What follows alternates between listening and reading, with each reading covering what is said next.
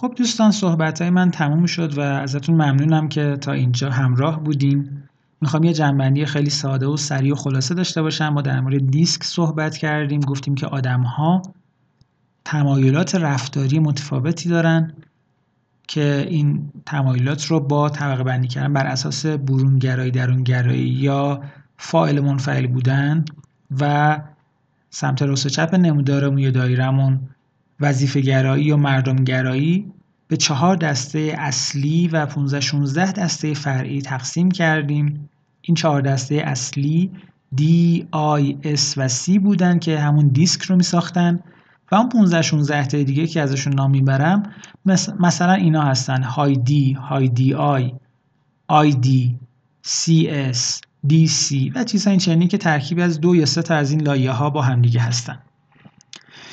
و اشاره بعدیم این بود که دیسک در خانه و زندگی و محل کار و کوچه و خیابون و بقالی و چقالی و خلاصه همه جا کاربرد داره. چرا کاربرد داره؟ چون در مورد ارتباط برقرار کردن با دیگرانه. وقتی من چشم رو باز می‌کنم ارتباطم شروع میشه. ارتباطم با خودم شروع میشه. حالم خوش نیست. چی شده؟ از همونجا که با خودم پچ پچ می‌کنم. امروز چمه چرا یه جوریمه و حالا ممکنه به خاطر خواب دیشب باشه؟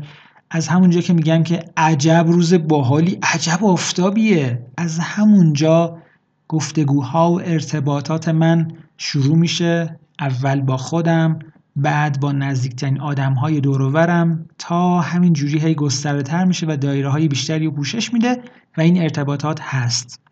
توی این جامعه ای که هیچ دو نفری مثل هم نیستن من باید یاد بگیرم که ارتباطاتم رو با دیگران مدیریت بکنم افراد رو بشناسم تا بتونم ارتباطات بهتری باهاشون داشته باشم و دیسک ابزاری برای شناخت بهتر خودم و دیگران.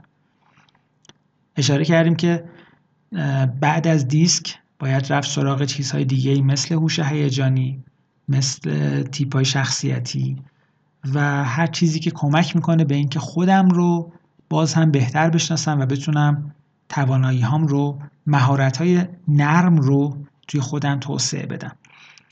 باز هم ممنونم که همراه بودید. من شاهین شاکری هستم و در مجموعه مدیران ایران آموزش های مدیریتی ارائه میدیم. یکی از فعالیتامون و فعالیت دیگهمون ارائه مشاوره ها و کوچینگ مرتبط با کسب و کار هستش. آدرس سایت ما مدیر ایران هست و خیلی خوشحال میشم که شما رو در فضاهای دیگه هم ببینم.